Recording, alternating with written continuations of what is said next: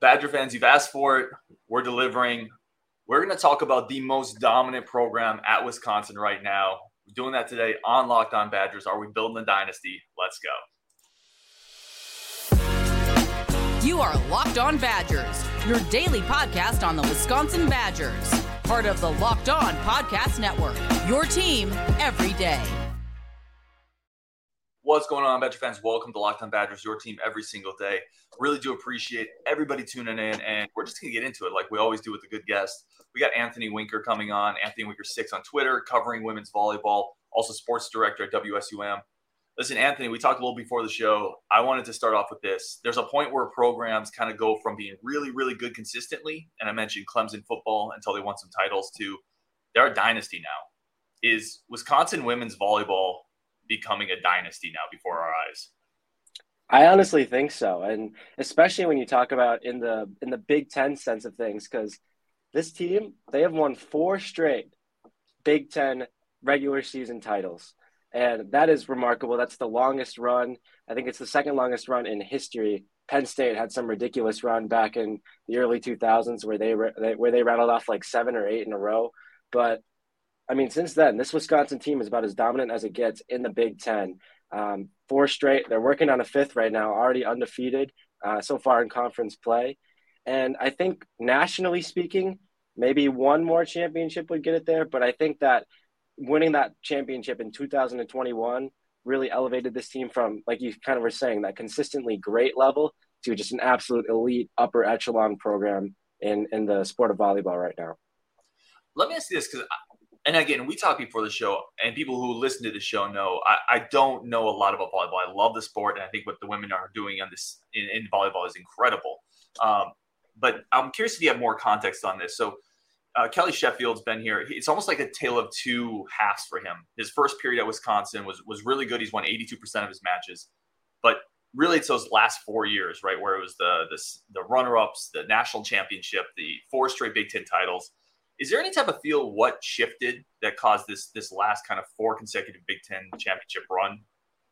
Well, I tell you what, I think a lot of it kind of has to do with the fact that for those four years, they had two players whose numbers will probably go up in the rafters at some point down the line here, and that's Sydney Hilley and and Dana Rettke. Just an absolute ridiculous combo that the Badgers had for five years, I guess, actually, because they both did end up taking advantage of that extra year. And that's the year that they won the, the national title, of course. I mean, Sheffield, I mean, he made the the final four in his first year as a head coach. So he always had kind of that talent. And I think he finally was able to get enough pieces and enough talented players at the same time, which I think has kind of been the thing. Like they've always been really talented, but getting that upper echelon, like ridiculous best players at their position kind of all came together during that four year run. And so far they've really they've extended it into into this year. And this is where Sheffield kind of has shown just how just shown his mettle as a head coach, I think, with maybe not some of the greatest players, like the most dominant at their like at the time that they're playing, but this is a really good cohesive unit that Kelly Sheffield has built. And it's because he's a great head coach. Well, and let me there, you, are walking right into a spot I wanted to ask you about. You brought up the 21 national championship team. How good is this team compared to that team? I think the 2021 team is probably a little bit better uh, when you think about just some of the some of the pieces that you had on, on that team, and it was also really really deep. Um, that team had Jade Demps coming off the bench. Um, Grace Loberg wasn't a six rotation outside at that time, and you the team this year they they have a lot of good pieces, um, but nobody's as good as Dana Rettke is. I don't think either of Wisconsin's two setters, um, Izzy Ashburn or MJ Hammill, are as good as uh, Sydney Hilley was for uh, the Badgers that year. But again, there's no reason why this team can't do exactly what that team did and win a national championship. It's just that 2021 team was special, and they they were just that last dance kind of mantra where they they all came together. They had one goal, one purpose to win that national championship that year, and they got it done. So that that team is probably one of the. You're talking about a team in that 2021 team that's one of the greatest ever in volleyball, I think. Um, and this team maybe doesn't reach that level, but they could at least accomplish the same exact thing as that team did. I, I, really want your perspective on this too, because you you talked about that 21 team and seeing that and, and how it, it was really an incredible thing to see. You're still on campus now. Uh, what is the the fan perspective, the student perspective, the energy around the program uh, for the women's volleyball team? It's crazy. I mean, I mean that that student section is probably one of the most electric I think in the entire in in the entire nation. I'd say maybe you could put Nebraska up there, but I mean we don't like to give Nebraska credit for much stuff here, so I just we'll, we won't say that. But yeah, I think that the, the energy is is awesome. Wisconsin always fills up that that student section for, for volleyball. That field house is almost always full. Uh, and it's awesome. They're always we're always up there. We're always either two or three, I think, in average attendance um, in the entire nation, and that's just kind of a testament to kind of how this sport has kind of just grabbed hold of this community and just completely, you know, been like a rallying point for everybody. I, I love the the support around it. One of the things I was reading just getting ready for the show is Wisconsin is not only, as you said, uh, one of the most supported volleyball programs in the country from a, an attendance standpoint. They set four attendance records on the road this year.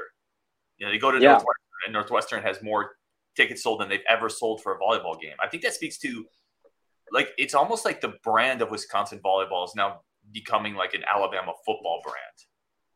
Yeah, people want to see this team. Uh, absolutely. We we we kind of mentioned already, like that's yeah, they set four attendance records in road venues. So teams were trying to see this team play, and not only that, the one that the the big one, I guess, which is the regular season or record that they that they got Fiserv against Marquette. That was technically a road match for Wisconsin, but I was there, and about eighty percent of that stadium was was wearing red. So I mean, when you think about that, I mean, this team, they just the support system that they have just everywhere is remarkable, and, and the sport as a whole kind of uh, as the, the kind of the way that it's been growing. I mean, a lot of people are kind of in the boat that you are, Ryan, where they're kind of just starting to get into it a little bit, and that's not a detriment to you in any in any way. It's just kind of the way that the sport has been growing as a whole. I mean, they've they've been setting attendance records everywhere this year, uh, and they're getting viewership records with the with uh, on TV. And I know we just said we don't want to give Nebraska credit for too much, but they did do something really cool where they set a women's sporting sporting event record with 93,000 people watching a volleyball match live at their football stadium. So it's just a testament to kind of not only this team, I guess, Wisconsin, but the volleyball as a whole is just exploding on a national level what is that game? Uh, Wisconsin's traveling the first match against Nebraska this year is a road game. They're going to uh, to Nebraska. What is that environment going to be like? Because both these teams right now, it's one and two in the country essentially. Um, they're they're powerhouses. What is that environment going to be like when they go down to Nebraska? Nebraska volleyball is always crazy, and they are going to be up for that match. If, if Twitter, especially, is any indication, um, they are they they have been looking forward to that match for years, and they haven't beaten Wisconsin in like four or five years. So they think they're due.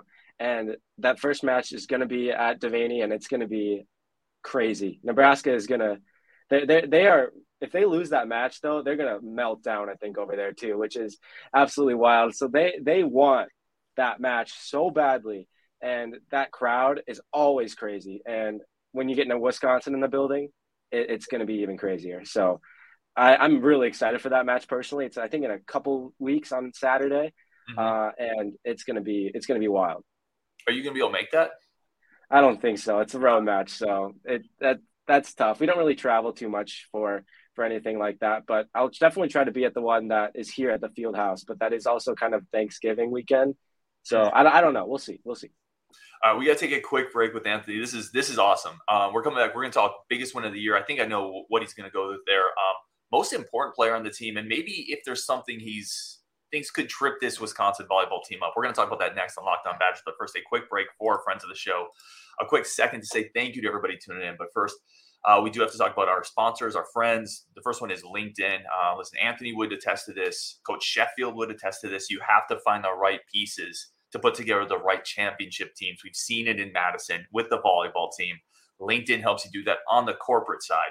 Um, they have incredible tools to help screen out people who have no business coming into the interview process, have no business being there, and it's frankly just don't waste anybody's time. That's what LinkedIn does. They they get rid of the time waste. connect you with the right people, the right time for the right opportunities. And it's why small businesses continue to rank LinkedIn jobs number one in delivering hires compared to leading competitors.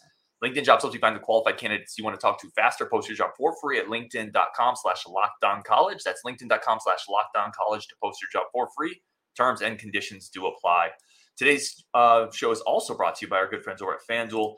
FanDuel is America's number one sports book. Fast, safe, secure, incredibly easy to use. I had um ah, I forgot to put it up here. I had somebody on Twitter tell me they're they're putting their their FanDuel money on the Bucks, and I was like, no, no, no, no. Phoenix Suns, let's go. Ride with me on this one. Suns, Niners, Braves. Um, and if you want to get spicy, you want to add some Tabasco into your FanDuel bet, go Badgers to win the Big Ten title too. It's not impossible here. You win that Ohio State game. I don't know. You don't even need to win the Ohio State game. You're going to get into the Indy because the West is terrible. So Go to FanDuel right now. New customers get $200 in bonus bets guaranteed when you place a $5 bet. That's $200 in bonus bets, win or lose. Uh, it's a great time to do it. FanDuel, the official sports betting partner of the NFL. Visit fanduel.com slash locked on and kick off the NFL season. All right, let's get Anthony back in and continue this, this conversation here. Anthony, I mentioned before the um, before I kind of let you go for the the friends of the show, the sponsors. Biggest win of the year. I think I know where you're going to go here, but I want you to kind of talk about it a little bit.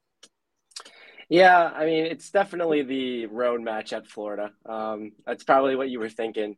Yep. But uh, yeah, Wisconsin, they got a reverse sweep there. Um, and it was really a tough, tough win. That team showed so much grit. Obviously, we can't talk about that win without acknowledging the fact that Florida did lose Alexis Stuckey, their All American setter, in the middle of the second set and they weren't the same after that, which is you know to be kind of expected. That's essentially the setter. Um, that's your quarterback uh, in volleyball, and if you lose your quarterback in football, you kind of know that the team isn't really the same after that. If you don't have like five star after five star behind them, of course. But I mean, Florida, they had Kennedy Muff come in and, and she did okay. But I mean, Wisconsin, they took they took the match over after that, and you have to credit them, even though Florida left lost their setter, Wisconsin still went into a raucous road environment, one of those four record setting environments that Wisconsin played in on the road, and rattled off three straight sets. And no matter who you're playing against, that's a top three team that you just went in there and won three sets in a row on. So you have to give them credit for that. Even though Florida may have lost their setter, you have to credit the Badgers for going in there. After dropping the first two sets, they easily could have just rolled over. But Kelly Sheffield and the whole team wouldn't let, wouldn't let that happen and they went in there and then they won the next three, and that that takes grit, and this team has it in spades. Well, and you mentioned um, the, the cohesiveness of the team. Like it's it's a great team. You, you continue to kind of use that togetherness, grittiness. I do want to ask you. We mentioned um, some of some of the stars in, in previous years. Dan Rettke, for example. Who's is there a star on this team? Like who's the biggest star on this team? Uh, I would have to probably go with Devyn Robinson as the as the best player on this team. Um, she's she's been there um, year after year uh, and produced that back to even when that national championship team was, uh, you know, what she was a part of that squad that won that team and a big part of it. And now she's gotten really way better as the as she's progressed here. Senior now, um, and on that right side, she's been doing absolute work for, for Wisconsin. So I'd say probably Devyn Robinson would be the best player on this team. What about most important player? Does that does that change the equation for you? I think we lost Anthony. No. Sorry, I the lights just went off in this room that I was on. I don't I don't really know. I was trying to get it back, but that's okay. Um, the most important player, uh, I would probably have to say it's Julia Orzol, um, Wisconsin's libero this year. Um, she's just she's just such a do everything player for for Wisconsin, and she was an outside for the past two years. She's junior now, and was able to step into this libero position, and really she hasn't missed a beat. Uh, and it's been really impressive the things that she can do. Uh, defensively speaking, she's Wisconsin's best passer by far, and that's something that Wisconsin definitely needs. Uh, and she really just defensively speaking, the fact that she is still able to be just as good and I feel like just as valuable as she was when she was patrolling the pins in these last couple of years, uh, including as a six rotation outside on the Natty winning team in 2021, and to come in there, play a different position, and really be just as good, I think, has been really impressive. Plus, she offers so much depth at other positions if somebody else was to go down. So very important right there for Yulia Orzol. And, and a veteran piece for sure. Um, I, I, thought you may go Orzol on this one, so I did a little prep. Uh, fifth in the Big Ten, 3.67 digs per set. Uh, fourth in the Big Ten with 0.67 aces per set. If I had read this sentence two years ago, Anthony, this would have read Greek to me. I, I didn't know what a libero was. I didn't know what a dig, like I didn't know any of this. So I do want to throw it out there because again, we, we got a lot of people who just are more football, basketball centric and are getting into volleyball. What is a libero? So libero is just kind of that defensive specialist kind of player. They they never hit, which is obviously adjustment for a player like Orzol, and they obviously you know that it's them because they're wearing a different color jersey than uh, the rest of their team, and they they're just really the best defensive player on the court. And if you think about it, kind of they have a bunch of defensive responsibilities.